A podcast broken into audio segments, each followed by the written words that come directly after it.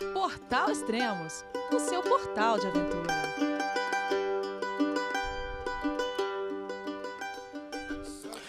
Bom dia, boa tarde, boa noite, bem-vindo a Extremo, seu podcast de aventura. Hoje volto a conversar com o escritor e aventureiro Guilherme Cavalari.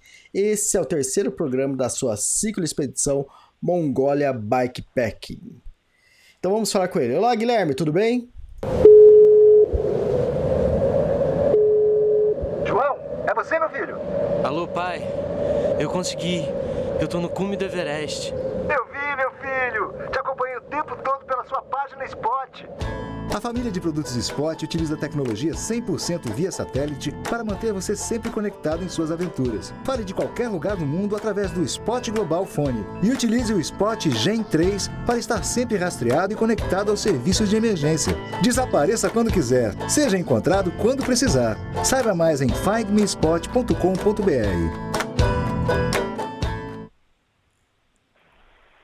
Alô, Elias. Saudações da Mongólia, o país menos vegetariano do mundo. Por que menos vegetariano? Porque os caras comem carne aqui de manhã, de tarde e de noite. Inclusive, né, eu estou aqui fazendo essa, essa expedição de bikepack, né, de, de, de cicloturismo pela Mongólia, e vou escrever um livro depois. Eu já pensei até um subtítulo: vai ser Mongólia, onde veganos sentem e chora. Ó, se, sem Cara, se saber. não, é, é só, É. é. só carne, é só carne e derivado de, de leite aqui, não tem, não tem mais nada. Ou o cara come isso ou morre de fome. Cara, sem a gente ter combinado alguma coisa, é, eu separei um, um áudio aqui que não sei se você vai lembrar, você também não tem obrigação nenhuma de lembrar, mas tá em inglês, não sei se você vai entender direito, depois a gente pode fazer um resuminho de tradução. Escuta aí.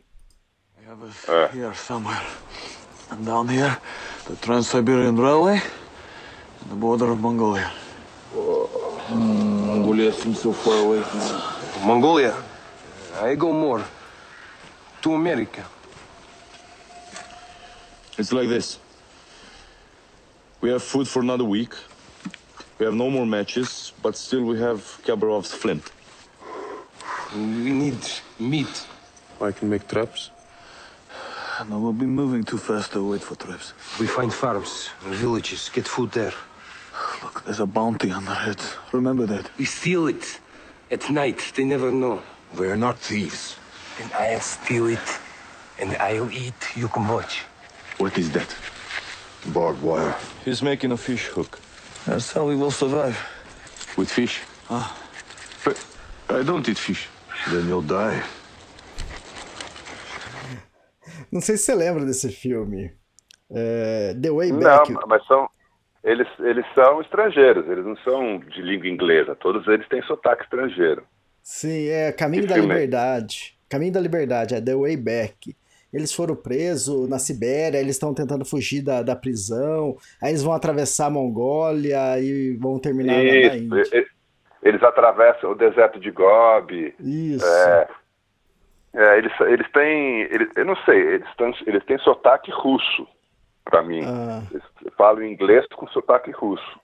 É, então, é, é que é, é mas que é é-. Acho que é isso, né? Então, e eles estavam falando que tava na, na fronteira com, com a Mongólia, e aí teve um que falou assim, aí o mundo falou, ah, a gente precisa arrumar carne, é, a gente pode fazer uma, é, é, armar caça, né, armadilha, falou, ah, a gente não tem tempo, né, pra isso. Aí o outro falou, ah, aí tava preparando o anzol com, com o arame farpado, o outro falou, ah, é disso que a gente vai comer, peixe. Aí o outro falou assim, mas eu não como peixe.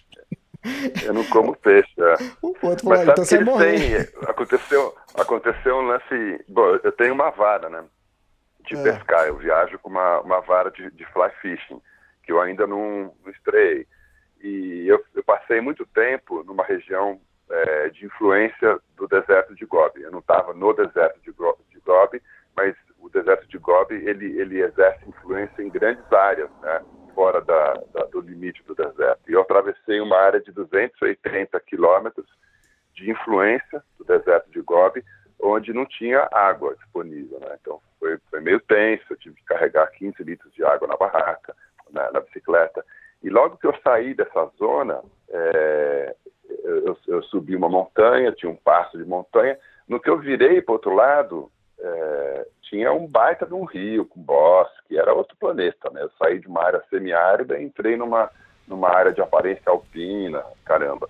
Aí quando eu cheguei na beira do rio, né, fiquei encantado, aquele baita riozão, é, límpido, cristalino, correndo, riozão mesmo, né, com muito bosque, muita sombra, que era, que era um luxo, né, eu não tinha, durante semanas eu não tinha sombra para sentar e comer meu, meu lanche, né, meu almoço durante a trilha. Qualquer poste que eu, qualquer morão que eu via, qualquer poste, eu me escondia atrás dele para pegar aquela, aquele filetinho de sombra.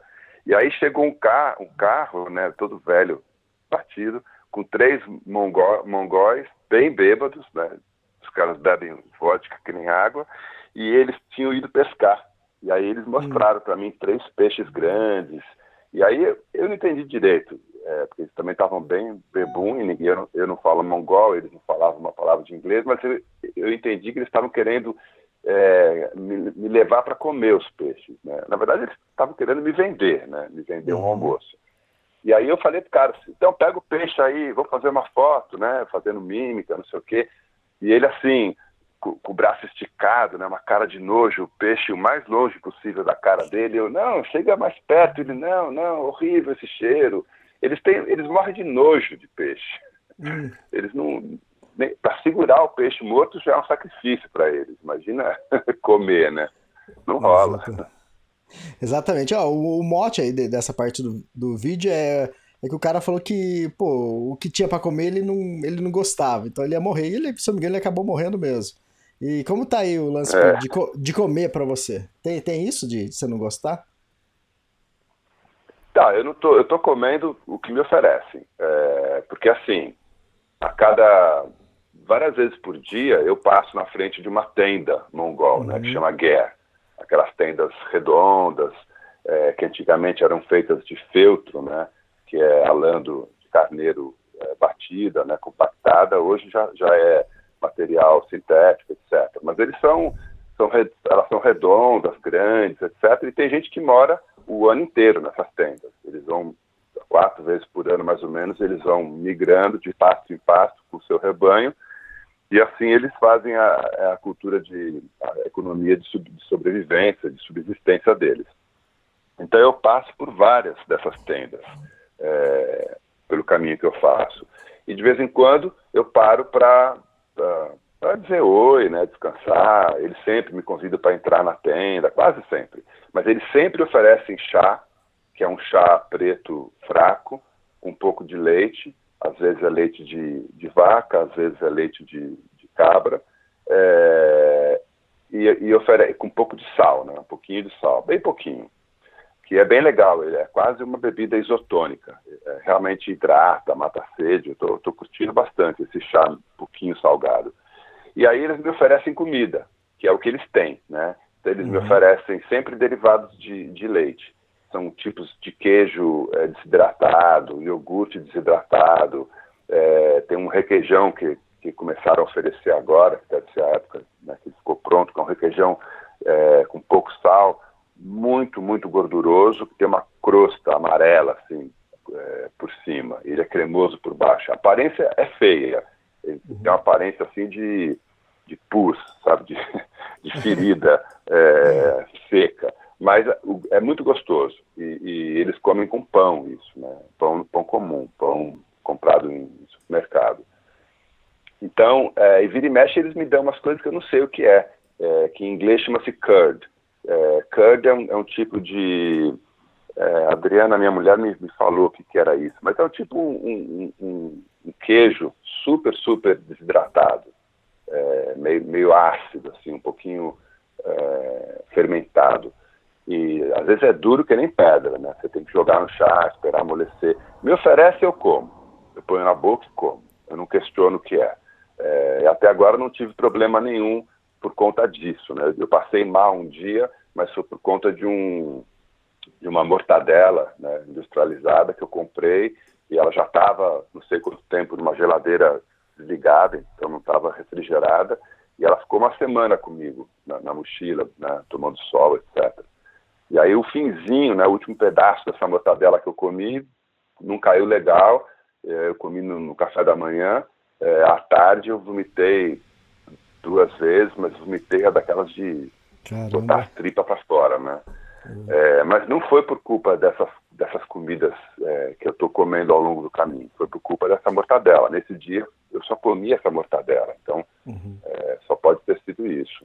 Mas eu não, eu não questiono, eles me mostram, eu como. É, e até agora não tem nada que eu não gostei. Eu estou gostando Sim. de tudo.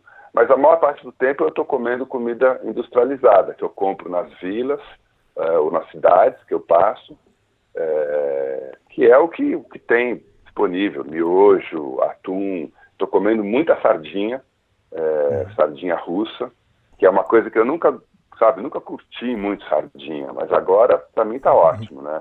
E sardinha de todo tipo, sardinha bem pequenininha, inteirinha, com olho, é, barbatana, é, ou, sardinha, ou, ou, filé de sardinha. Então também não tem frescura não. Abra a lata, tem um monte de sardinha olhando para mim, eu olho para ela e mando para dentro, né?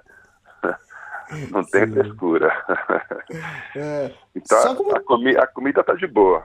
Uhum. Só deixar a indicação aqui pro pessoal que quiser assistir esse filme, é The Way Back ou Caminho da Liberdade, em português. E é um filmaço, e a paisagem, a fotografia do, é, desse filme é fantástica, e a mensagem toda é muito legal. Então fica a dica aí para quem não, não é conhece.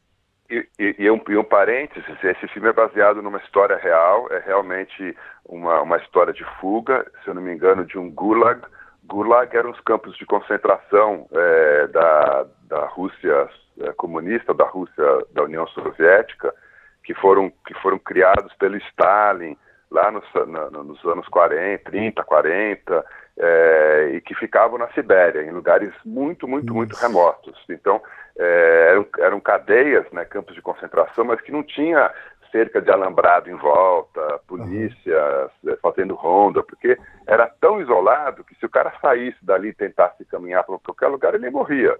Uhum. Então eles jogavam eh, o cara lá e esqueciam, e lá ele tinha que trabalhar para sobreviver.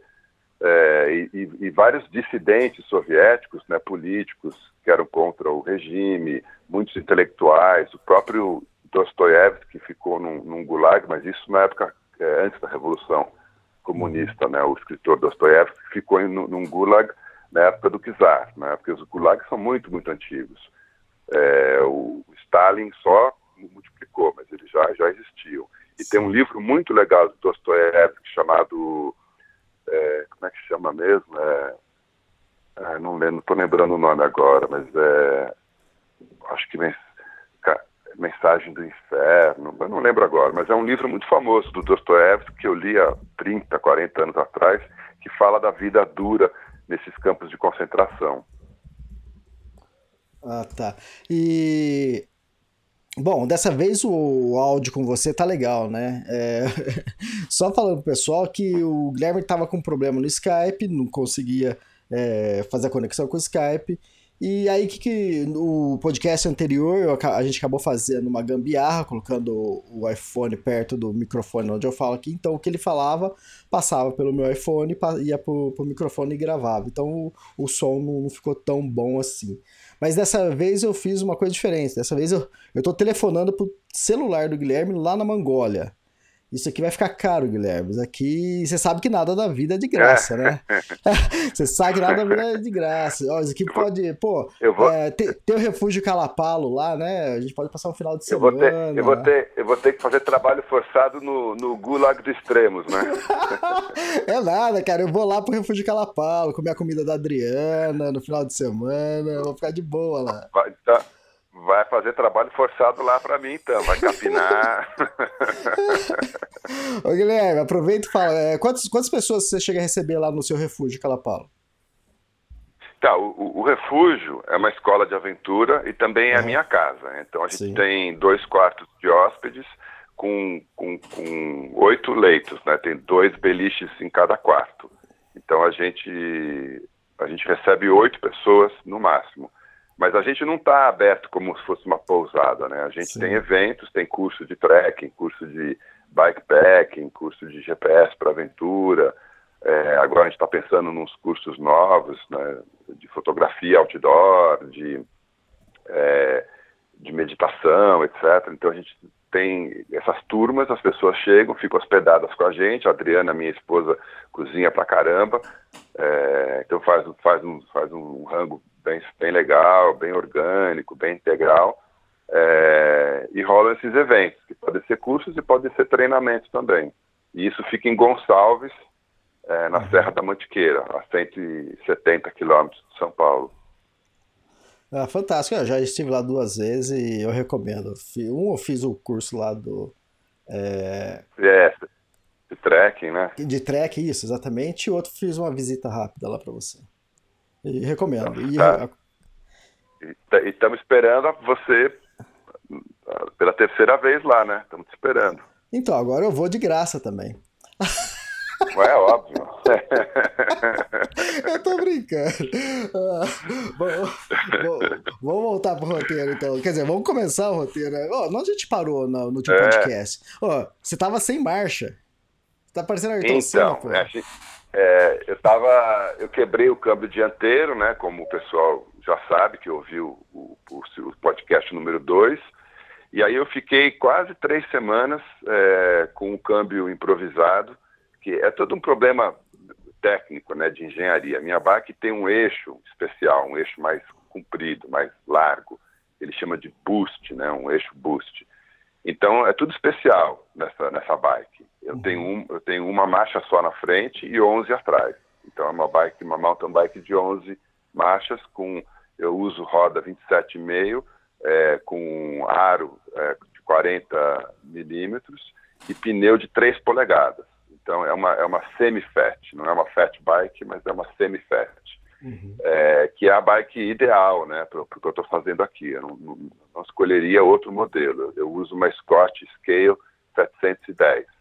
É, e eu não, não, tenho suspensão dianteira, eu botei um garfo de, de carbono, que é mais resistente é, do que um garfo de alumínio ou de, ou de cromo, molibdênio, né? Melhor coisa que tem. Então, é, esse é o meu sistema.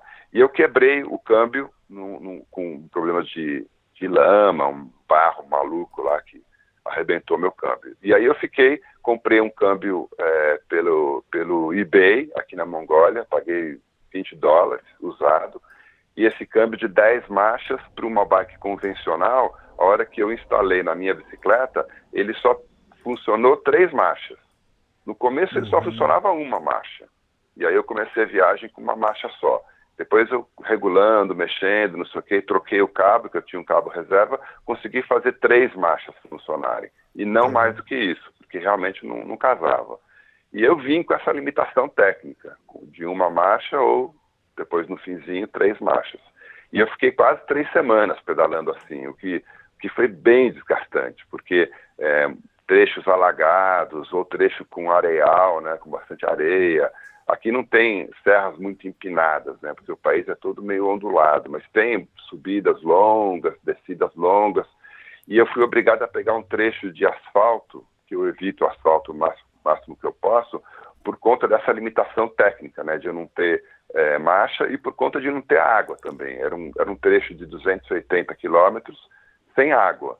Então, se eu pegasse muita trilha encrenca, eu ia demorar uma semana para fazer e eu não consigo carregar uma semana de água na bike. Sim. Eu optei por fazer esse trecho no asfalto, pedalei quatro dias, mas imagina, aquelas retas sem fim, 30 quilômetros, plano, e eu só conseguia pedalar 12 quilômetros por hora. Então, assim, Caramba. eu demorei quatro dias para fazer um trecho que eu conseguiria fazer em, em, três, dois dias até, né? Se eu me esforçasse bastante. É, foi bem, bem desgastante. E aí eu comprei um câmbio novo é, pelo AliExpress, né, o, a Amazon chinesa, é, na uhum. China, e eles mandaram para um endereço na capital aqui da Mongólia, de um cara que eu conheço, e esse cara armou um esquema, quando o câmbio chegou em um lambatar, ele colocou o câmbio num, num, ônibus, porque aqui o correio não funciona direito, né? uhum. é quase inexistente. Então, o que funciona é usar o sistema de transporte público, os ônibus, como, como frete. Você vai na rodoviária e, e, entrega para o motorista, né, na, hora que ele está saindo para a cidade né, que você quer que, que, que, a coisa chegue, paga uma graninha e o motorista traz. É assim que funciona. E funciona super bem. O câmbio chegou em Ulaanbaatar, na capital da Mongólia, é, nos, era um sábado, não, era um domingo. Não, não, era um sábado. Chegou no sábado, tipo, de manhã, no, no domingo, meio-dia, estava na minha mão. Uhum. isso a quase mil quilômetros de distância, 700 e 800 quilômetros de distância, numa cidade pequena, né? Então, foi aí eu resolvi. Aí chegou o câmbio novo, eu instalei, regulei e agora eu estou com, com todas as 11 marchas funcionando e, cara, estou voando. e agora está rendendo mais, né? Você está há cinco semanas já de expedição? É, eu estou há cinco semanas, completei hoje cinco semanas de pedal, né? É, eu estou há dois meses fora do Brasil, quase, porque eu saí do Brasil, fiquei, fiquei um tempo na China, depois fiquei um tempo em Ulaanbaatar e vou completar 60 dias é, de, de, viagem, 60 dias corrido, é, depois de amanhã. Daqui a três dias eu completo 60, é, dois meses. Mas de pedal, eu estou há cinco semanas é, na estrada. Tá, e 1.600 quilômetros pedalados. É, pedalei 1.600, lembrando que dessas cinco semanas de pedal, é, eu fiquei uma semana parado, por conta do, do, do, do câmbio quebrado, até consegui o câmbio reserva. Então, eu pedalei mesmo 28 dias. É, corri, né? Uhum. 28 dias de pedal, 1.600 quilômetros, o que dá uma média de 55 quilômetros por dia. Rende, a, tá a, distância rende aqui na, na Mongólia. E eu tenho um perfil também de, de, render, né? Eu venho do mountain bike competitivo, então eu tenho um, um estilo assim de pedalar sempre no, no, meu máximo, de tentar fazer quilometragens é, um pouco mais altas, é, de descer rápido.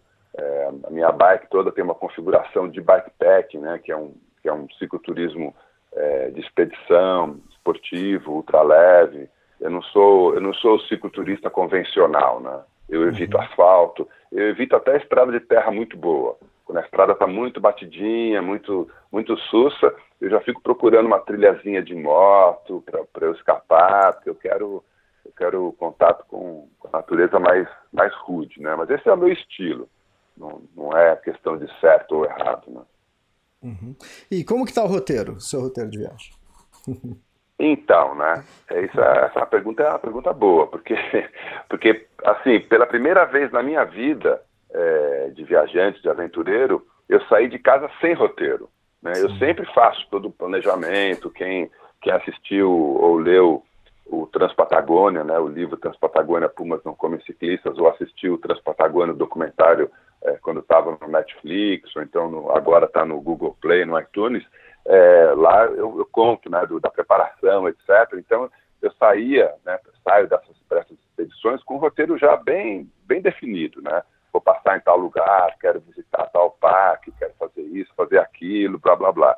E hoje em dia, com, com, com a tecnologia disponível, isso é muito fácil. Né? Eu vou lá no Google Earth e, e desenho a rota que eu quiser, é, pego essa rota desenhada, jogo no meu, no meu GPS, eu não uso celular né, para navegação, eu uso aparelho de GPS mesmo, e pronto, né, eu tenho esse, esse roteiro pré-definido. Eu não consegui fazer isso na preparação para essa expedição para a Mongólia, porque simplesmente não tinha informação disponível em lugar nenhum.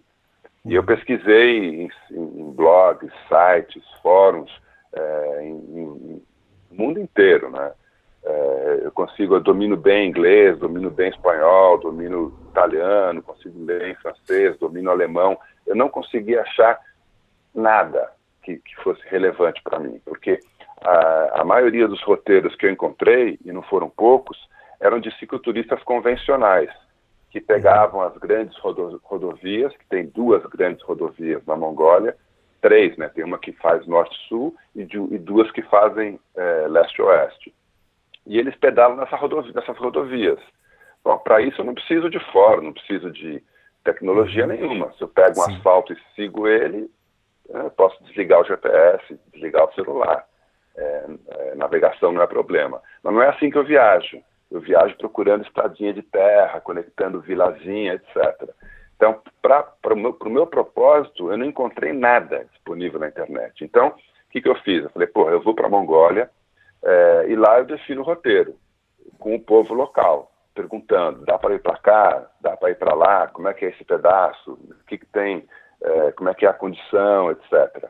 Então, a, a preparação para essa expedição para a Mongólia, ela se deu num outro nível, é, muito mais num nível é, subjetivo. Né? Então, eu me preparei bem fisicamente, treinei é, um pouco mais do que eu costumo treinar, eu investi num equipamento é, de ponta, então tudo que eu estou usando é, de ponta, é super confiável, de extrema qualidade, de muita robustez, etc. É, e me preparei muito é, psicologicamente e, e, e, com, e, com, habilidade. Então, eu li bastante sobre o país, sobre o clima, sobre a cultura, sobre as tradições, sobre como me comportar aqui, como não ofender as pessoas, o que eu posso fazer, o que eu não posso. Eu li, antes de vir para cá, eu li quase 50 livros sobre, sobre a Mongólia. Sim. Então, é, muita, sobre, muita coisa sobre história, sobre, sobre geografia, religião, política. Então, me preparei nesse nível e zero preparação de roteiro. Então, quando eu uhum. cheguei aqui, eu fiquei bastante ansioso, porque eu realmente não sabia, é, eu só tinha um plano geral, que era assim, eu ia chegar em Ulaanbaatar, eu ia dar um jeito de chegar é, no extremo oeste, eu ia pedalar até o extremo leste. Era só isso que eu tinha de plano. Chegar na capital, me deslocar até o extremo oeste e depois pedalar até o extremo leste. Por onde? Não sabia. Então, assim, foi bastante estressante. As primeiras semanas eu, fiquei bastante tenso e inseguro. Né? Para começar, é, para chegar no extremo oeste, eu não sei se a gente chegou a falar sobre isso no podcast anterior, é, eu não, eu não, sabia como chegar lá, não tinha, não tinha como ir de avião porque era alta temporada, não tinha passagem disponível e nenhuma, nenhuma companhia aérea levaria a minha bicicleta. É, eu, eu, pesquisei um motorista particular, demoraria três dias e três noites para fazer a viagem e o cara ia me cobrar tipo 500 dólares, sabe? Uhum. Sem condições.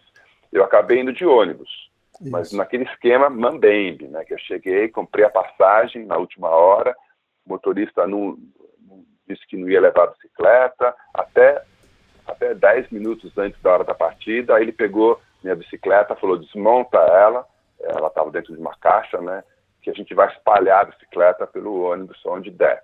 Aí, Sim. em 10 minutos, eu desmontei a bicicleta e as coisas foram sumindo, né? Eu fui desmontando e a roda sumia e o guidão sumia e as coisas foram sumindo e eu viajei é, 35 horas sem saber se a minha bicicleta inteira estava comigo no ônibus ou não. Só quando eu cheguei no meu destino final, no extremo oeste, que o motorista começou a despejar as, as peças, as partes, as bolsas, que eu fui olhando e tá, beleza, a bike está inteira aqui, né? Super tenso, super tenso.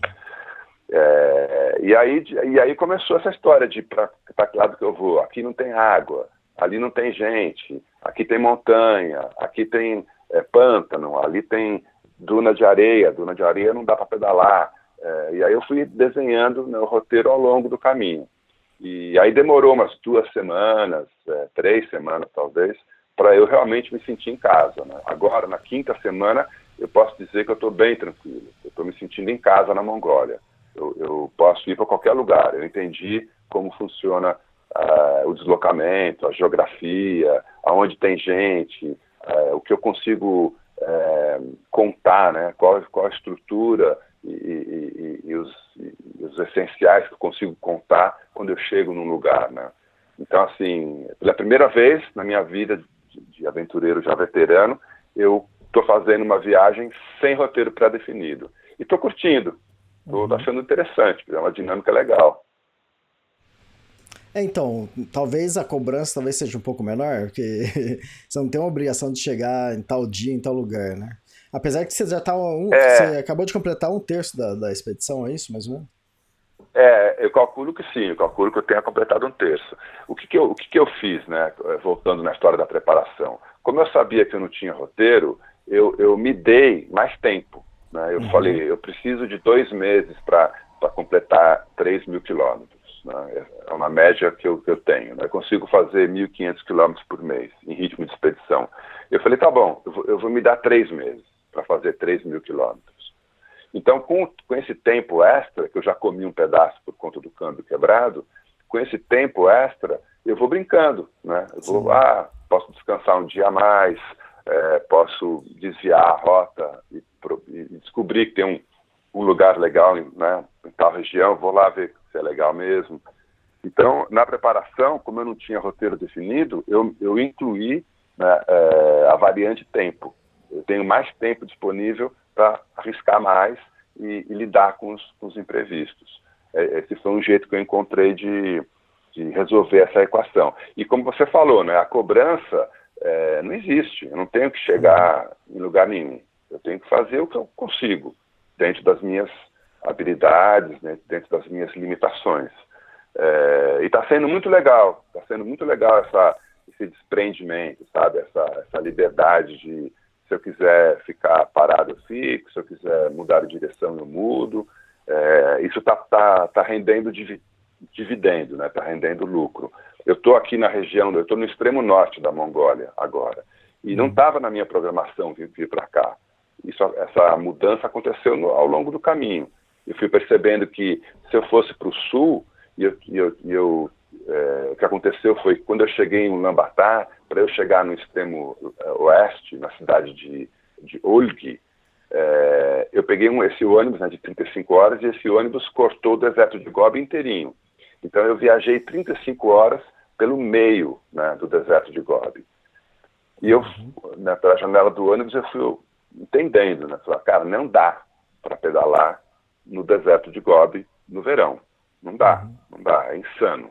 É, 45 graus, não tem um, pingo de sombra, é, não tem água nenhuma, e as cidades ficam a centenas de quilômetros umas, das outras é, por um terreno muito, muito, muito é, rude, não tem muita trilha. Ou você fica no asfalto ou você está fudido, né? Então eu falei, bom, esquece, o Gobi não dá, é, não dá mesmo. Então vamos mudar o roteiro, vou, vou pedalar mais pelo norte, mais pelo meio.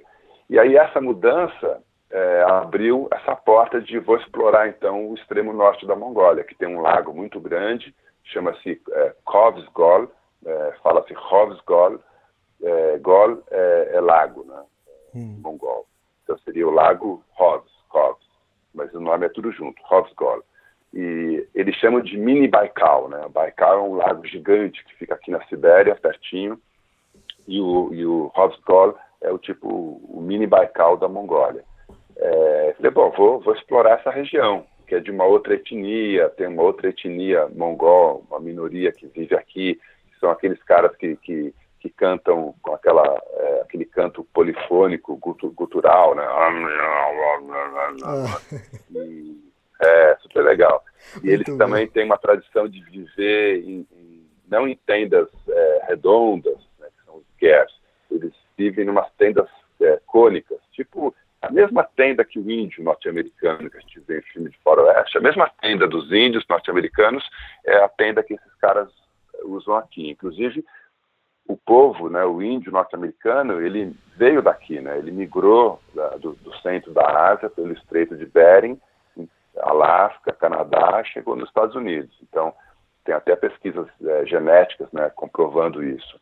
E essa tenda é, cônica do índio norte-americano, a origem dela é aqui, é centro-asiática. Então, esse povo aqui dessa região onde eu visitei, eles vivem nessa tenda e eles criam rena. Né?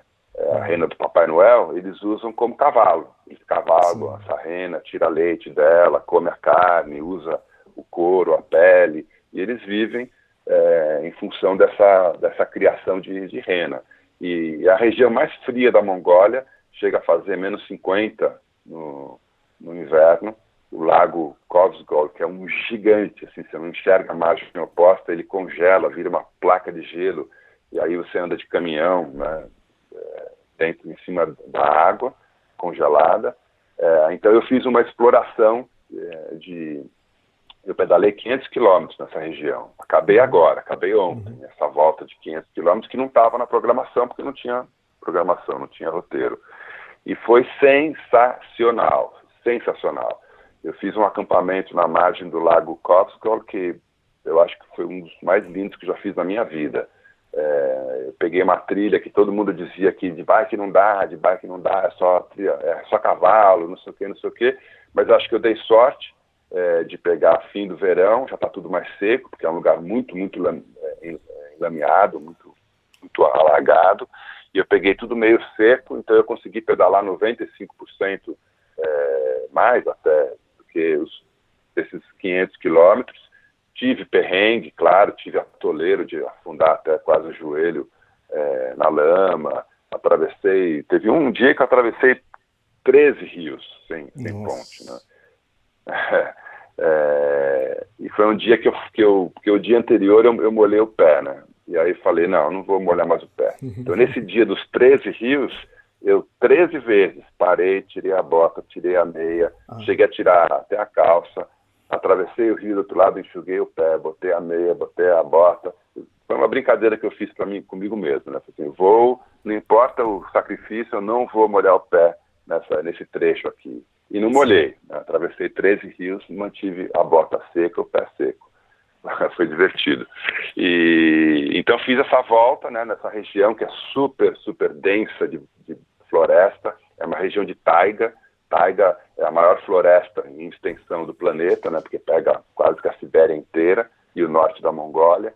É, quase sempre só pinheiro. É, e ali tem urso, tem lobo, é, tem o glutão, que é o que a gente. É, é, glutão é o nome em português, mas a gente, a gente conhece mais como Wolverine, né? aquele personagem da Marvel, Wolverine, é esse bicho, que é um. É um acho que é um. É, é da família da lontra, não, não é marsupial, mas é, é da família da lontra. Imagina uma lontra é, gigante, uma lontra de 20 quilos, é, bem ou, grande mesmo. Ou um urso bem é pequeno. um dos bichos o, urso é pequeno, o urso. Não, da, não, não. É, é um chega até a parecer um urso pequenininho, o, esse Wolverine. É, não é, ele não é, não é pequenininho, pequenininho, não. Ele tem um metro e meio, um metro e setenta em pé. Ele é do, tamanho, do meu tamanho, assim, um pouco menor que eu. Tem uns até do meu tamanho, um metro e oitenta. É, pequeno comparado com o grizzly, que em pé tem, Sim. sei lá, três metros, né? Mas ele, ele é um urso considerável, né? Mata um uhum. ser humano fácil. É, mas esse glutão, esse Wolverine, é uma encrenca, cara. O bicho é, é tinhoso. É, tem uhum. vídeo no YouTube do, do glutão chamando o urso pro pau e o urso arregando. Porque é, tem, tem relato do, do glutão com fome de ele agarrar no, no iaque, né, que é um búfalozinho pequeno, é peludo, é uma vaca, né? Um bovino, mas uhum. é, ele agarra, ele tem 20 quilos, 18 quilos, sei lá. Ele agarra na, no pescoço do, do, da vaca, do iaque, é, e, e, e, mata é, devagarinho. O iaque sai correndo e o bicho pendurado no, no cangote ali, mordendo, até matar o iaque, né? Que pesa 200 quilos. Então é um bicho que mata um, uma presa 10 vezes é, o seu peso, né? Então esse, esse glutão é tinhoso. Mas eu não vi bicho nenhum. Tem, aqui tem alce também, né? Que é outro bicho encrencado, né? O macho, o macho alce, quando, quando nervoso, é, é um trator, né? É, tem gente que tem mais medo de alce do que de urso, no, no Alasca, no Canadá. E, então, esses, eu, eu, eu circulei né, nesses bosques que, teoricamente, tem esses bichos. Mas eles não, não ficam é, visíveis, eu não vi nada, nada. Eles ficam bem para dentro da floresta, ficam nessa região que tem estrada, que tem trilha, que passa gente. Mas foram vários dias que eu passei praticamente sem ver ninguém. É, é, vi no finzinho, quando eu estava saindo do, do bosque, subi uma montanha, fiz um passo de montanha, comecei a descer. Lá embaixo, numa região muito, muito lameada, muito alagada, tinha uma família bem grande de nômades que estavam mudando o acampamento para a beira do lago. Né? É uma época que eles vão para a beira do lago para ceifar um mato que está alto, depois eles usam é, para a criação deles. E aí eu peguei essa família grande, devia ter umas 20 pessoas, é, numa frota de veículos é, motorizados, né? E eles estavam indo para esse novo acampamento na beira do lago. E foi, foi muito legal é, cruzar com eles, porque começou com os jovenzinhos, né, os, os, adolescentes a cavalo, e aí tinha um cara mais velho numa carroça, puxada por cavalo. Aí na sequência veio o resto da família com as tendas, mas tudo em caminhão é, militar russo, é, antigo, da década de 60, 70, mas aqueles caminhões de roda de um metro e meio, sabe? Caminhão militar mesmo, 6x6, 4x4, gigantes, gigantes. E, era, e mesmo esses caminhões estavam tendo dificuldade de vencer os atoleiros. Você imagina a encrenca, né? Imagina. É. E eu, eu, vi que você escreveu que você descobriu porque você gosta de acampar. Por quê? É, assim, quando eu estou nessas expedições, né, muito tempo sozinho, pedalando, não sei o quê, eu fico, eu fico teorizando, né, eu fico filosofando, tem, sobra tempo para filosofar. É, e, e, tem a ver também com essa coisa que a gente está falando de, de não ter roteiro, né, de não ter expectativa. Mas a gente sempre tem expectativa. Então, nessa viagem, é, eu trouxe uma expectativa de outras viagens que eu fiz na Patagônia, nas Highlands, na Mantiqueira, etc. Né? E é assim, é uma expectativa de eu passo perrengue, eu passo é, aperto, como qualquer porcaria, durmo de qualquer jeito, por X dias. Terminado, terminado esse, esse tempo, né, de X dias, uma semana, duas no máximo, é, três no máximo, eu chego numa cidadezinha e nessa cidadezinha eu, eu, eu recupero o conforto perdido. Então, aí eu vou tomar banho quente, eu vou usar uma privada, vou comer comida de verdade, eu vou dormir numa cama de, de lençol limpo, etc. Então eu resgato o conforto do, do, do meu cotidiano, do meu lar. Aqui na Mongólia não é assim, não funciona assim. Quando, quando eu chego numa vilazinha, é, para começar, é, 98% da Mongólia não tem saneamento básico. Só Sim. tem saneamento básico na capital, Ulaanbaatar, é, e, e, algumas cidades, é, como essa que eu estou, né, que, é uma capital de estado. Quer dizer o quê? Não tem água encanada. No país inteiro não tem água encanada. Você chega numa cidadezinha de mil habitantes, que é, né, mas é, o tamanho de Gonçalves, lá onde eu moro, na zona urbana tem mil habitantes, e não tem água encanada, né? não tem privada. Toda casa tem uma casinha, né? tem uma latrina, que às vezes é coberta, às vezes não é, às vezes é só um tapumezinho. É, o tapumezinho para esconder do vento, não para esconder né, a, o pudor, a nudez. Então, às vezes você está lá cagando atrás do tapumezinho, é, o, o, tapume te protege do vento, mas a tua bunda tá, tá pra estrada.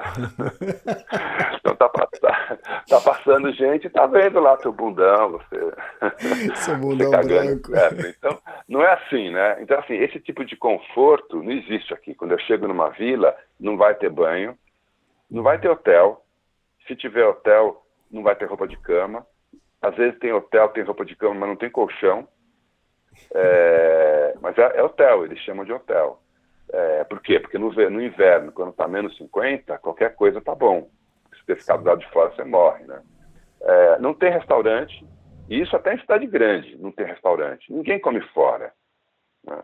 É, todo mundo come em casa, ou é convidado para comer na casa de alguém. Você vai no supermercado, não tem nada, é, é só coisa industrializada chinesa ou russa. Então é atum, sardinha, sardinha, pão de forma, miojo, é, é isso. Não tem, não tem, não tem conforto. Então, o que está acontecendo? Né? Eu fui me frustrando. Eu chegava nas cidades, né, naquela ânsia de né, recuperar conforto, e não tinha conforto para recuperar. Então, eu, eu rapidamente, é, isso é, faz parte do espírito aventureiro, né, eu rapidamente me adaptei e entendi que o verdadeiro conforto está na minha barraca.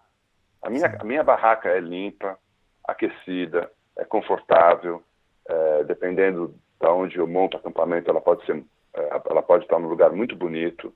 É, eu escolho a hora de comer, o que comer e como comer, porque se eu estou num, hotel, né, e tiver uma cantina, tiver um lugar que tenha lá uma sopa, né, para todo mundo, eu vou comer com todo mundo. E o mongol é muito curioso. Eles querem, pô, eles querem abrir minha mochila para ver o que tem dentro. Eles querem entrar na minha barraca quando eu estou acampado para ver como é que é lá dentro. É, é, difícil, sabe, você manter um pouco a privacidade, porque eles vivem uma, uma sociedade, uma cultura onde privacidade inexiste, não tem privacidade. O Guerre nada mais é do que uma grande barraca. Esses caras vivem acampados a vida inteira. Imagina uma barraca grande onde dormem 10 pessoas. Só que eles vivem nessa situação. Então, é, você quer ouvir música, todo mundo vai ouvir música com você. Sim. Você quer ver televisão, todo mundo vai ver televisão com você. Então é normal você entrar num guerre, tem, tem alguém estudando, alguém vendo televisão, o outro conversando, o outro cozinhando, mas tudo num ambiente só.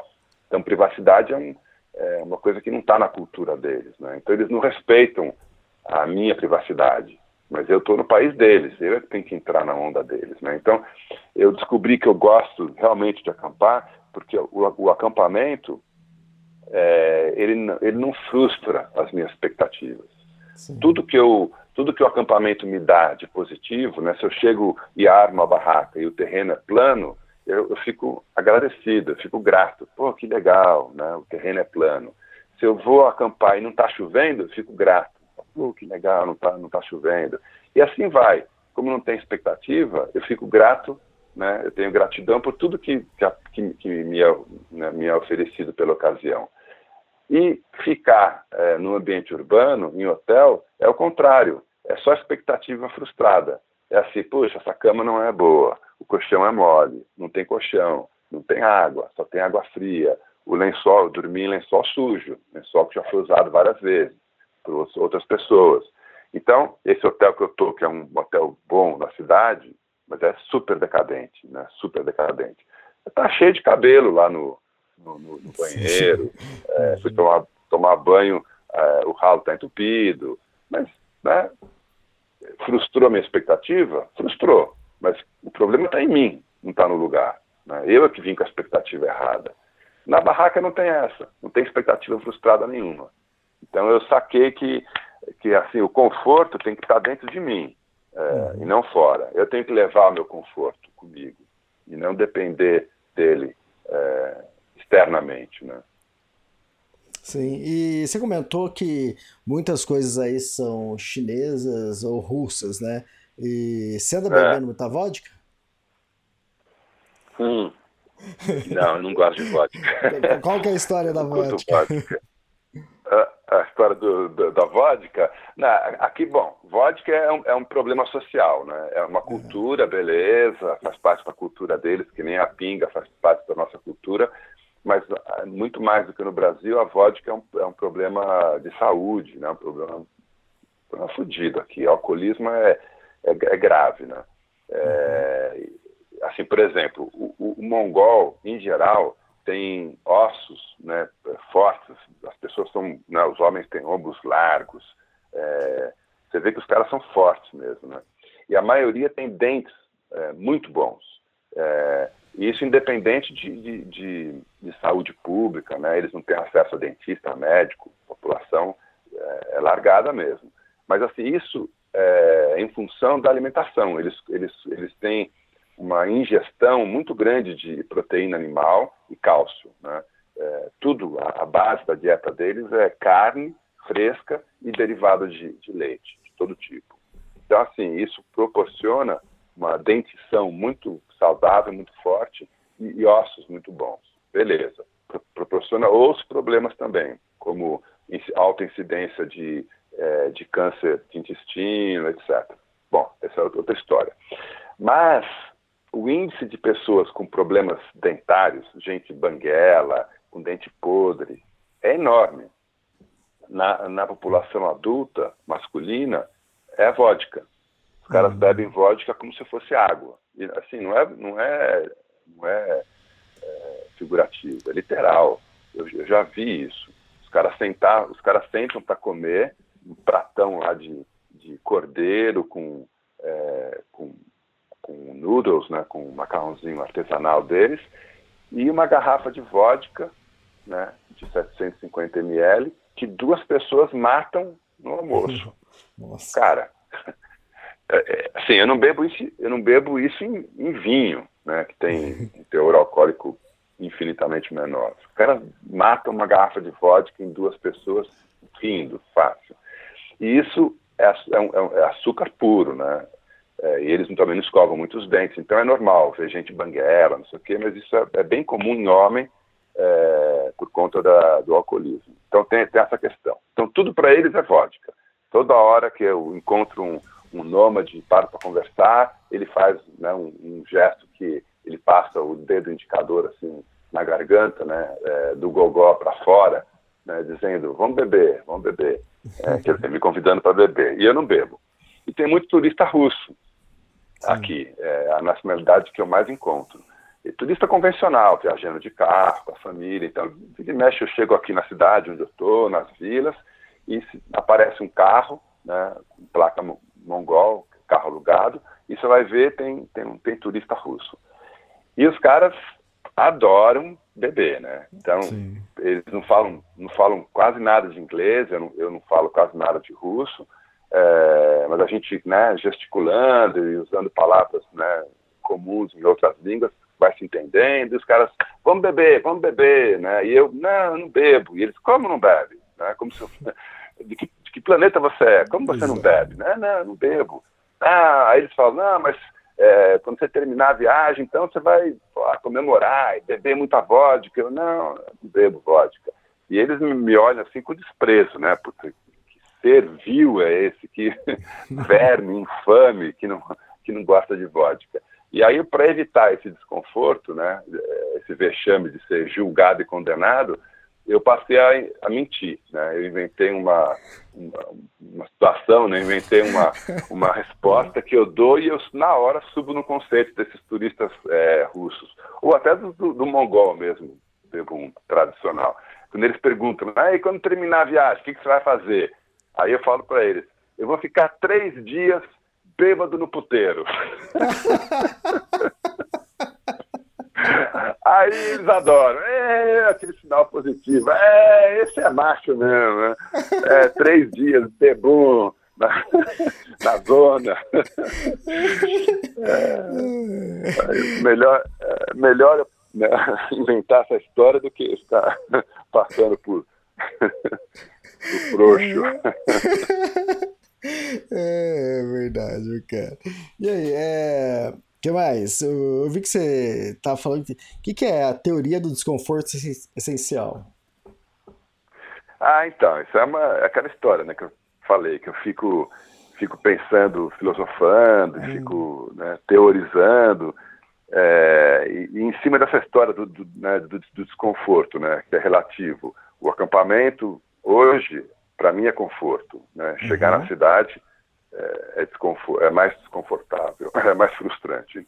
Então, essa, essa relativação né, é, do que é conforto é, me fez pensar no seguinte, né, que a busca pelo conforto faz parte da natureza humana. Né? A gente está sempre buscando conforto. É, todo bicho é assim, todo animal é assim. Todo animal prefere um lugar seco do que um lugar molhado, né? A não ser os bichos que vivem na água, né? Tipo castor, etc. Mas assim, a gente prefere um lugar quentinho, um lugar seco. A gente prefere uma comida é, a outra, né? A gente está sempre buscando conforto.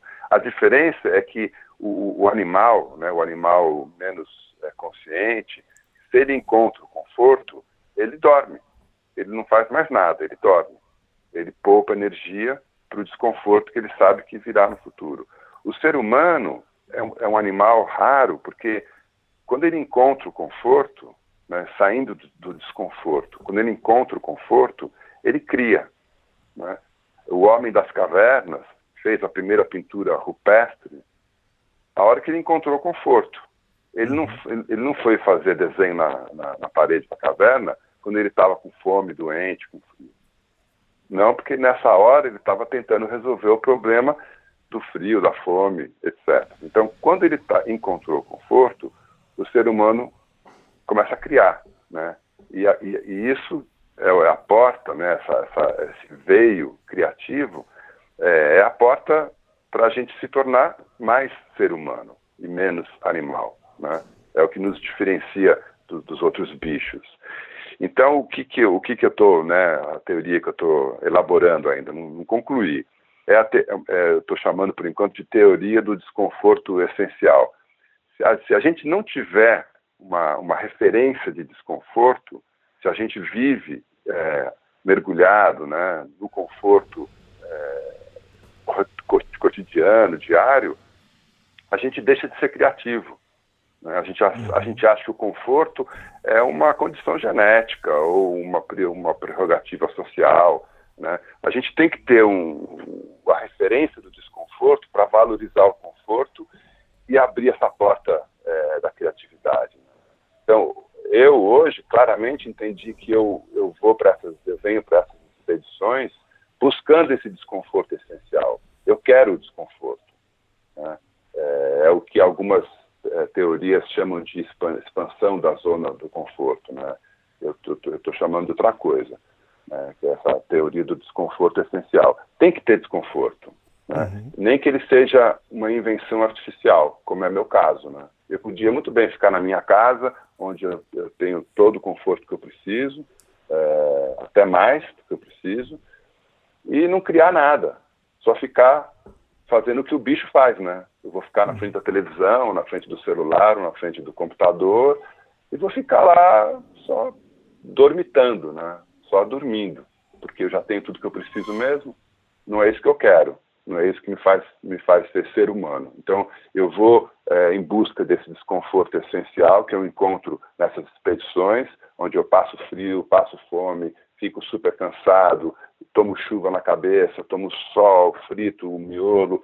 É, e aí vem o conforto, e imediatamente, quando eu, quando eu readquiro esse conforto, eu sinto vontade de criar. Né? É a hora que eu escrevo meus livros, que eu, eu produzo os meus filmes, a hora que eu penso minhas teorias, a hora que eu decido né, que rumo que eu vou dar na vida. Então eu tô, tô estudando esse tema agora, né, de que o desconforto ele, ele é essencial para a gente melhorar enquanto ser humano. É, e a gente está vendo isso na prática, né? A nossa sociedade com esse excesso de conforto, essa dependência por tecnologia, essa dependência por materialista, não está produzindo um ser humano melhor. Né? Longe disso. A gente está produzindo um bando de gado, né? De gente que só pensa em comer e dormir e, e foda-se a faxineira, né? Sim, verdade. Bom, é que você falou, isso aí você está ainda teorizando, está começando a pensar sobre isso. Com certeza, na hora que você publicar seu livro, você vai ter algo mais embasado sobre isso, mas está interessante isso, gostei. É, mas acho que é isso. O, o, o compromisso é com esforço, uhum. não é com resultado. Né? Isso vale para a expedição, isso vale para a vida. É, não interessa se eu vou se eu vou concluir essa minha teoria. O que interessa é que eu estou pensando nela, né? eu não estou parado, eu não estou lá vegetando na frente da, da, tela do celular, trocando mensagem idiota com um bando de idiota no Facebook, sabe? Não estou desperdiçando minha vida. É, acho que é esse, é essa a questão. Né? É, ir atrás é, desse, desse, desse, desconforto, porque ele é a porta, é, do, do, meu ponto de vista, esse é a, essa é a porta, é o caminho para a gente criar, né? Para a gente criar um mundo melhor para a gente viver, né? É, é exatamente assim, né? Aconteceu isso nos seus outros livros, nos meus livros também foi algo parecido. A gente acaba buscando regiões que a gente que não são muito conhecidas por todos, né, por turistas e para depois produzir um livro ou como você também faz, é. além de livro, filmes, né? Exatamente. Então, assim, você e eu somos, somos exemplo disso. Né? O que, que move a gente? O que, que leva a gente? Né? O que, que te leva a, a, a visitar Mont Blanc, Kungsleden? O que, que me traz aqui para a Mongólia, me leva para a Patagônia, para as Highlands da Escócia? O que, a gente está procurando? Né? O que a gente está buscando? É esse questionamento que, que eu acho essencial. Não é simplesmente fazer, né? é, fazer uma expedição. Ah, eu passei pela Mongólia, eu passei pela Sibéria, eu passei pelo Cazaquistão. Tá, mas por quê? Né? O que você está buscando com isso? Qual que é o teu afã, né? Qual que é o teu, o, o teu objetivo? O objetivo é sempre ser um ser humano melhor. O objetivo do Elias é ser um Elias melhor. O objetivo do Guilherme é ser um Guilherme melhor. Não tem outro objetivo. O objetivo não é carimbar o passaporte. Né? O passaporte depois vai apodrecer, vai acabar a validade, vai para a gaveta. É, o que a gente quer é investir na gente, né? E aí o que te leva para um lugar, o que, o que me leva para o outro, diz muito sobre a nossa personalidade, né? É legal Sim. analisar isso. Eu fico vendo aqui a Mongólia, me lembra muito as Highlands da Escócia e me lembra uhum. muito a Patagônia. Então, quer dizer, tem uma tem uma, uma, uma, parcela da minha personalidade que vai atrás desse tipo de região, né, com, esse, com esse perfil, que é um perfil de pouca gente, é, natureza, é, natureza intocada, mas uma natureza que permite é, mobilidade. Né? É, por exemplo, eu tenho fascinação pela floresta amazônica, mas eu não consigo me imaginar preparando uma expedição né, na floresta amazônica, porque é, é, muito difícil o trânsito na floresta. Né? Uhum. Né? É, a acessibilidade é muito complicada. É, não tem horizonte, né? Você uma vez dentro da floresta, você não enxerga o horizonte. Sim. E isso não casa com a minha personalidade. Eu sou eu sou meio lobo da steppe, sabe? É, esse é o, título de um livro famoso do, do escritor Hermann Hesse, alemão, que é um dos meus escritores e um dos meus livros favoritos, né?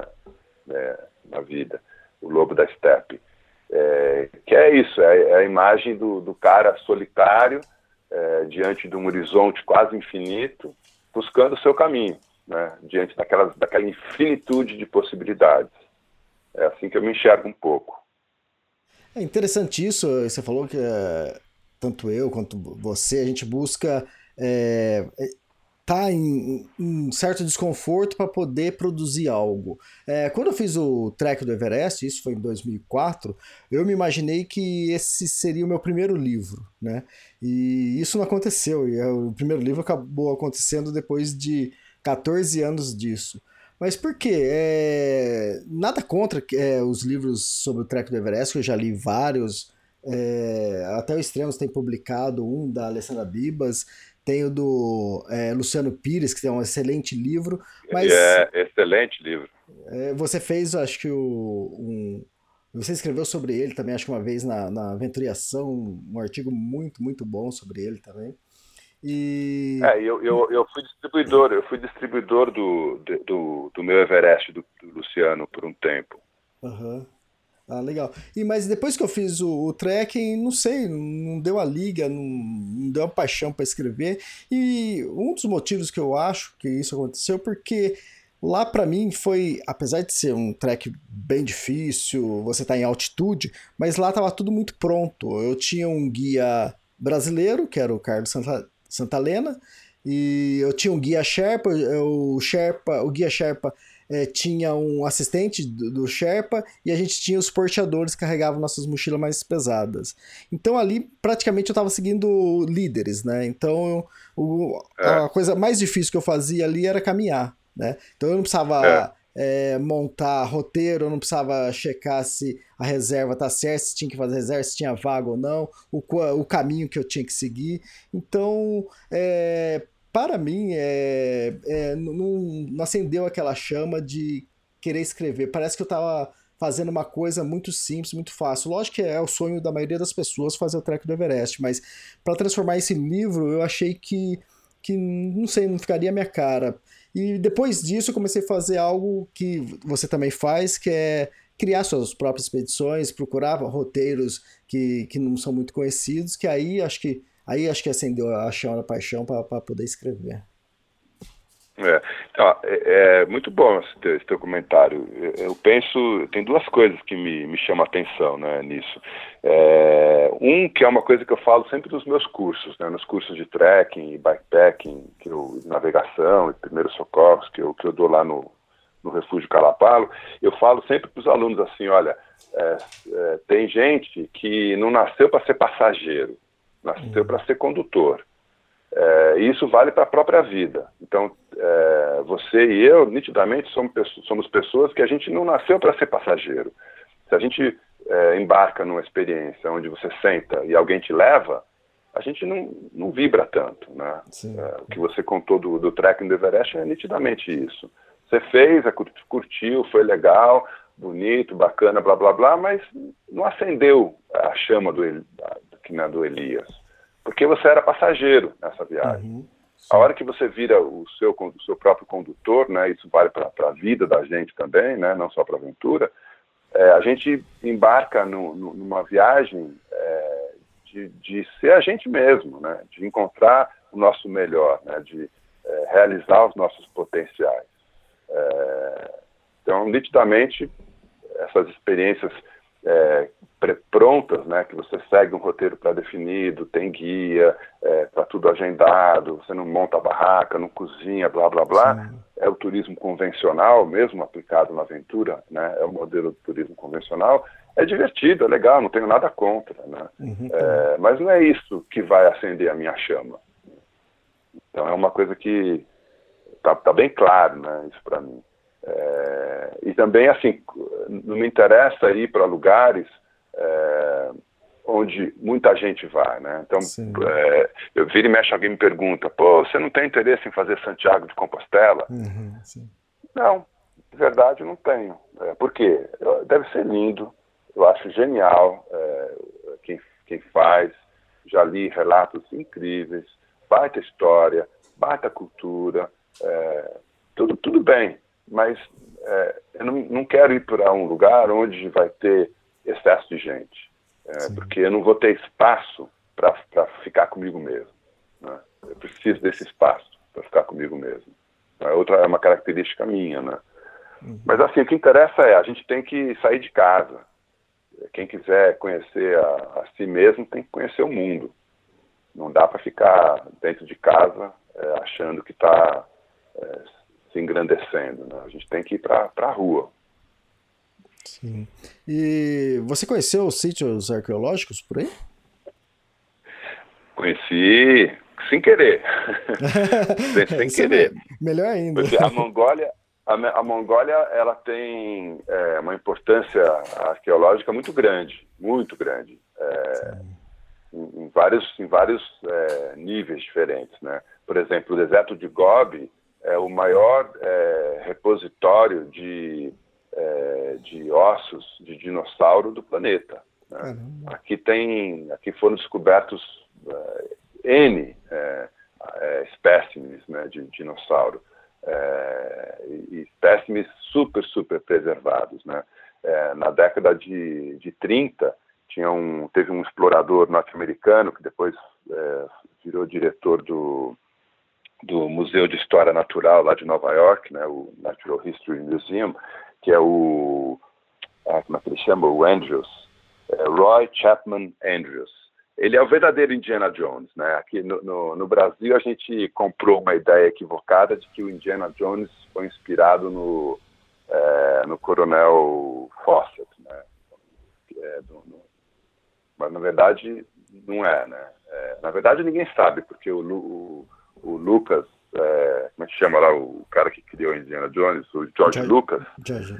É, o George Lucas nunca disse, né? Eu me inspirei em tal cara. Mas esse esse Roy Chapman Andrews, é, é, ele ele era o perfil que a gente é, tem, né, do Indiana Jones. Ele era um professor professor universitário.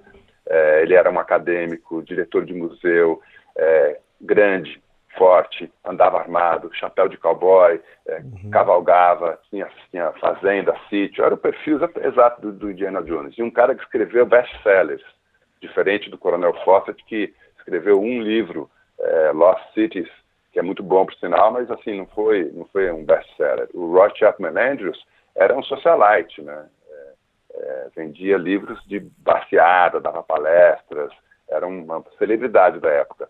Ele descobriu os primeiros ovos de dinossauro fossilizados né, da, da, história. Então, eram ovos é, em, várias, em várias situações.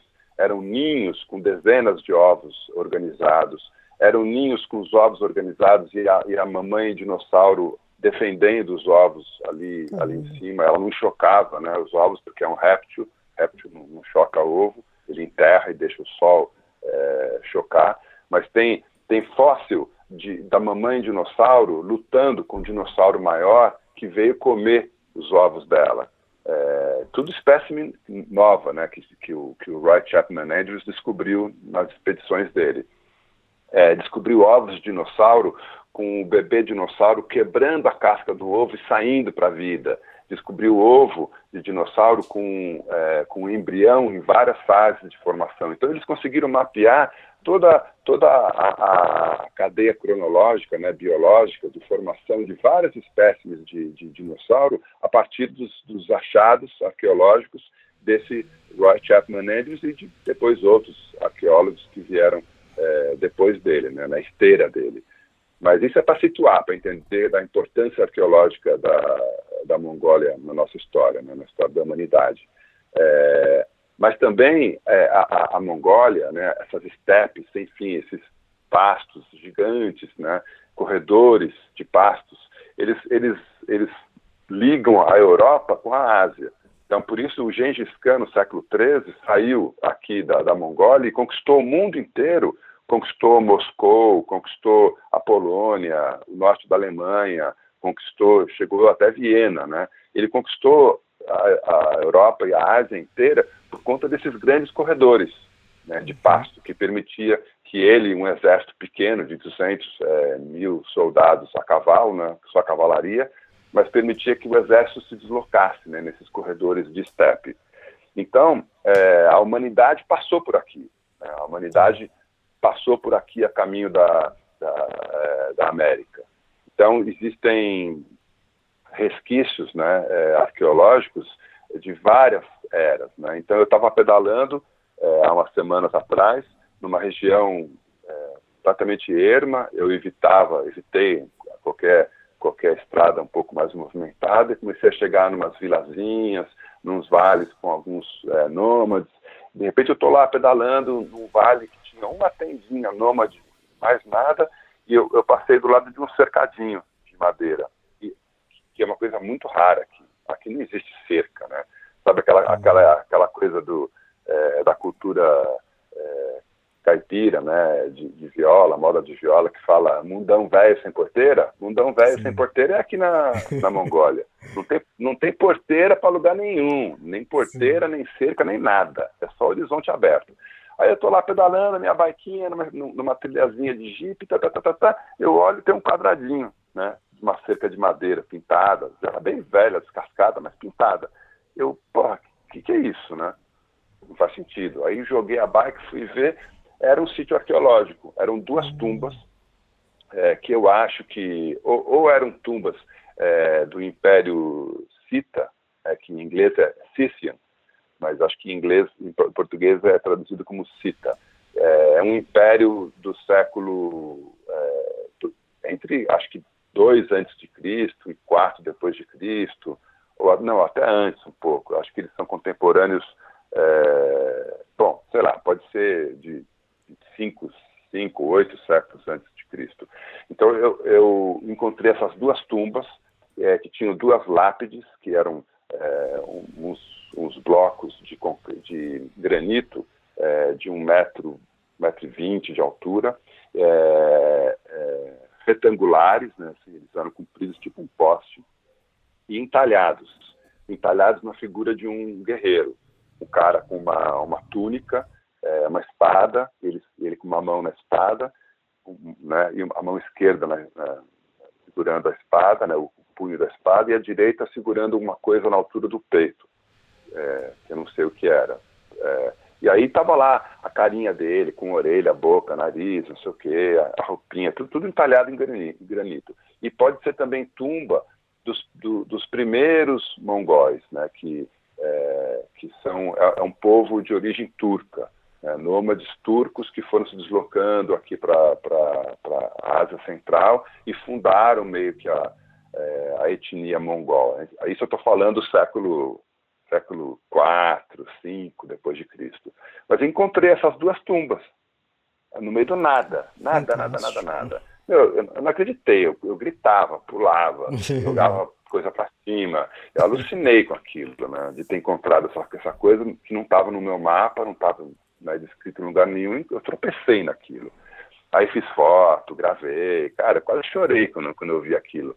Bom, e aí no dia seguinte, saindo de uma vilazinha que eu parei na hora do almoço para comprar e reabastecer um pouco de comida, é, que tive até um incidente com, com o bêbado da cidade, que queria de qualquer jeito subir na minha bicicleta.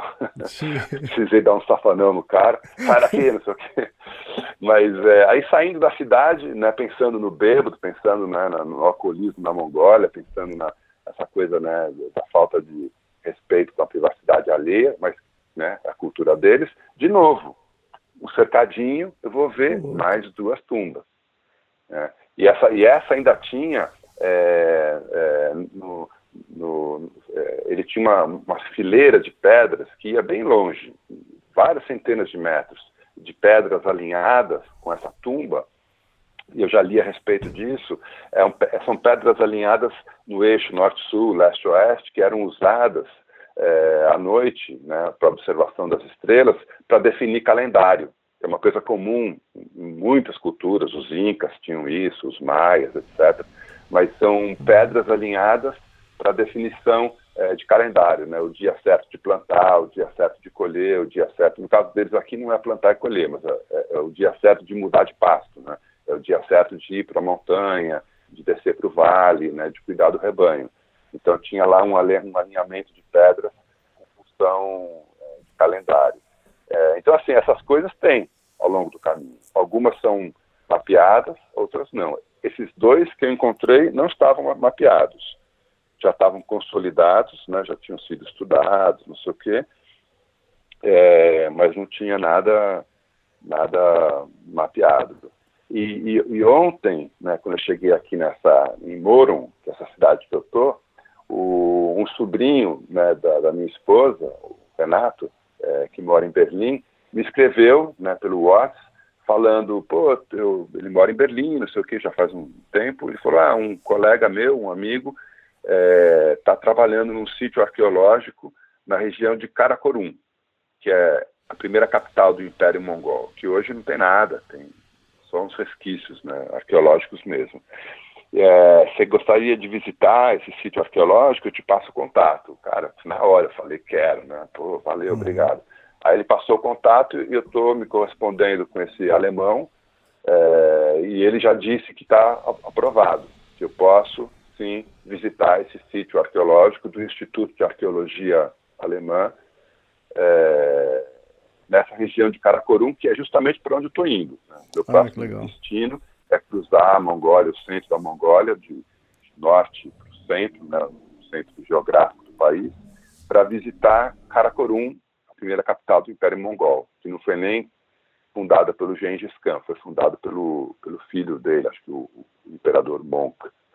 É, e aí, se tudo der certo, eu vou poder é, entrar né, nessa região restrita de um sítio em trabalho, de repente fazer alguma, alguma um trabalho voluntário, mas quero fotografar, filmar, entrevistar algumas pessoas.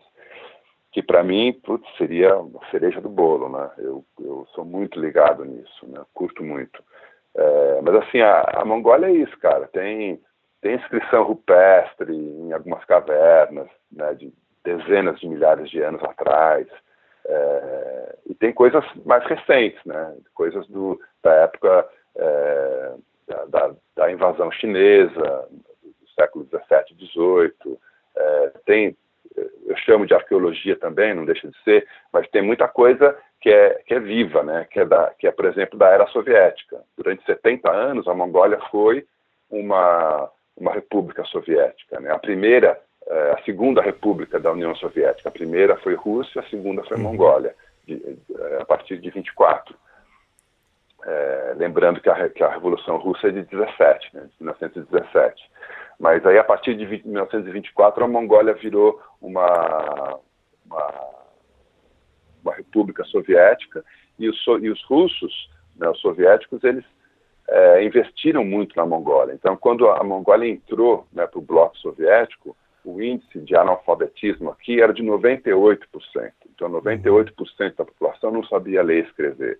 É, não existia é, urbanização nenhuma. A população inteira era, era de nômades, é, pastores, mas é, serviçais a um, a um grupo de, é, de senhores feudais, né, de nobres e e clérigos né, e, e, religiosos que eram, eram donos do rebanho. Então a população uhum. inteira era uma população de trabalhadores, trabalhadores semi-escravos. E aí quando veio a Revolução é, Comunista para cá, é, houve um, um, desmonte dessa estrutura feudal. Então é, os pastores começaram a ser organizados em, em, cooperativas, eles passaram a ser donos é, do próprio rebanho, e esses senhores feudais e esses é, clérigos, né, esse, alto clero, esses monges budistas que eram né, donos de tudo, a maioria foi pelo pelotão de fuzilamento. Né? Os comunistas mataram esses caras todos, que foi uma tragédia, foi um genocídio. Né? Mataram dezenas de milhares de monges budistas, por exemplo, para eliminar esse vício de, né, do trabalhador trabalhar para Buda, né? trabalhar para o é, clero. E os russos, então, construíram cidades onde, onde, onde não existia nada. Então, o que resta, que eu chamo de arqueologia hoje, eu chego numa vilazinha de 500 habitantes, é, com uma economia de subsistência nitidamente pobre, né? não tem dinheiro, mas não tem miséria, todo mundo bem nutrido, é, mas não tem dinheiro. Mas nessa vilazinha de 500 habitantes, tem lá é, a prefeitura, um prédio sólido, tem é, a biblioteca, que é um centro cultural, é, não, tem, não tem livro mais, mas tem a estrutura, né, que tinha um teatro, não sei o quê, é, tem uma casa de banho, uma casa que, né, a única casa da cidade que tem hidráulica, é, uma caldeira, blá blá blá, onde as pessoas se banham, é, tem lá quatro, cinco, quatro, cinco edifícios, é, daqueles caixotões de concreto né, típico da, da, da arquitetura soviética. Mas eu chamo isso de arqueologia, né? Eu adoro entrar nesses prédios e ver como é que era é, o modelo arquitetônico soviético. É, então, assim, a Mongólia é um paraíso. Para quem curte história, como eu, eu tô, eu tô brincando num, num parquinho de diversões, né? Sim, com certeza. E, bom, e agora os próximos passos seu é esse, né? Você vai... Está indo em direção a, a leste, é isso? Karakorum. Não, eu, eu, vou em direção sul agora. É, Sul-sudeste. Tá. É, sudeste. Eu estou no extremo norte, eu vou em direção sudeste até uma cidade chamada Harhorim, com H, né? É, Harhorim, é, que ao lado dessa cidade tem o sítio arqueológico de Karakorum, que é a primeira capital do Império Mongol. É, então esse é o meu próximo objetivo. Deve ter uns, sei lá, uns 600 quilômetros até lá, não fiz a conta ainda, mas eu acho que eu demoro uns 10 dias para fazer isso, no máximo. É, também é uma região um pouco mais plana e mais divertido também de pedalar, porque tem bastante rio, devo parar para pescar um pouco, é, tem alguns bosques, bastante estepe, bastante prado, né, bastante campo, e também tem bastante é, gente morando, né, bastante nômade. Então vai ser assim, vai ser mais divertido. Então esse é o meu objetivo próximo, né? Ir para esse lugar em Karakorum. Aí na sequência eu começo a me deslocar para leste, para a fase final da viagem. E aí eu tenho um problema de logística que é, é de Karakorum para o próximo ponto que eu quero visitar, que dá uns mil quilômetros de distância, que é uma, é uma vila chamada Dadal, que é onde nasceu, né, onde supõe-se né, que o Gengis Khan nasceu é, eu sou quase que obrigado a passar pela capital, por Ulaanbaatar. Eu não encontrei nenhum caminho que contornasse a cidade, né? Aquela história de todos os caminhos levam a Roma, aqui uhum. todos os caminhos levam ao Ulaanbaatar, né? Sim. E eu não quero passar por Ulaanbaatar, porque é o caos, né? 40% da população é, da, do país vive ali em condições, né, para gente, precárias é um trânsito infernal, uma poluição. É a segunda cidade mais poluída do mundo. Pensa em Cubatão, na década de 80, é o Lambatar. É, é inacreditável a poluição. Então, e no inverno chega a índices é, insalubres, né, totalmente insalubre, porque toda a geração de energia, de calor é feita é, baseada em queimar carvão, que é o que eles têm para queimar, né? Então é insuportável. E, e, o trânsito é realmente perigoso. Né? Eles não são agressivos ao volante, mas eles são irresponsáveis, né? por característica deles. É, não é violento que nem o Brasil, né? que é um trânsito é, de vocação assassina, mas aqui, no, aqui é, é uma vocação irresponsável. É, muita gente bêbada ao volante, etc. Então, é, eu, eu não consegui encontrar um jeito de de esquivar, né, de driblar o Lambatar para chegar onde eu quero, que é no, que é no nordeste do país. Sim. E aí a fase final é ir em direção ao extremo leste, uma cidade chamada Choibalsan. Choibalsan é a última cidade é, grande, maior a leste. Aí teoricamente terminaria a expedição. Então eu tenho, mas eu não estou preocupado com esse final. Agora eu estou focado em né, sair daqui e chego em, em, em Karakorum. É, procurando o caminho mais bonito. É, eu quero pedalar o máximo possível na margem do rio do rio Orcon, que é um vale que é considerado o vale é considerado um patrimônio histórico cultural do país inteiro, porque é um vale que está sendo habitado há milhares de anos, é, que é meio que o berço da, da cultura nômade mongol, né? Então eu vou pedalar o máximo que eu puder ao longo desse vale, né? É, então esse é o esse é o plano para o futuro próximo. Ah, fantástico. E no futuro próximo a gente grava um próximo podcast também. Ô, Guilherme. Pô, obrigado. tomara, que, tomara é? que role a história do sítio arqueológico. Aí eu vou ter mais, mais uma historinha para te contar. Oh, e a gente vai adorar, com certeza. Fantástico. Ô, Guilherme, obrigado por mais um podcast. Para encerrar esse podcast aqui, eu vou tocar uma música aqui, colocar uma música que é. O nome dela, como você passou pelo Mini Lago Baikal, ela, o nome da música é Lake Baikal. É, e é da trilha sonora desse filme que a gente estava falando, The Way Back, né? Que é O Caminho da Liberdade. Então aí eu vou encerrar com essa música, deixar para o pessoal ficar escutando. E a gente se despede já. Pô, legal. Beleza? Beleza, ó, obrigado pela força, obrigado pelo espaço. É muito importante para a gente ter esse, né, ter esse canal de comunicação com o público aí no Brasil, contar um pouco do, do que a gente está vivendo aqui. É, e é isso aí. Até o próximo podcast. Valeu, obrigado, pessoal. Ó, e não esquece de comprar os livros do Extremos e os livros do Guilherme Cavalari lá na calapalo.com.br. Abraço. É isso aí. Abraço. Tchau, tchau.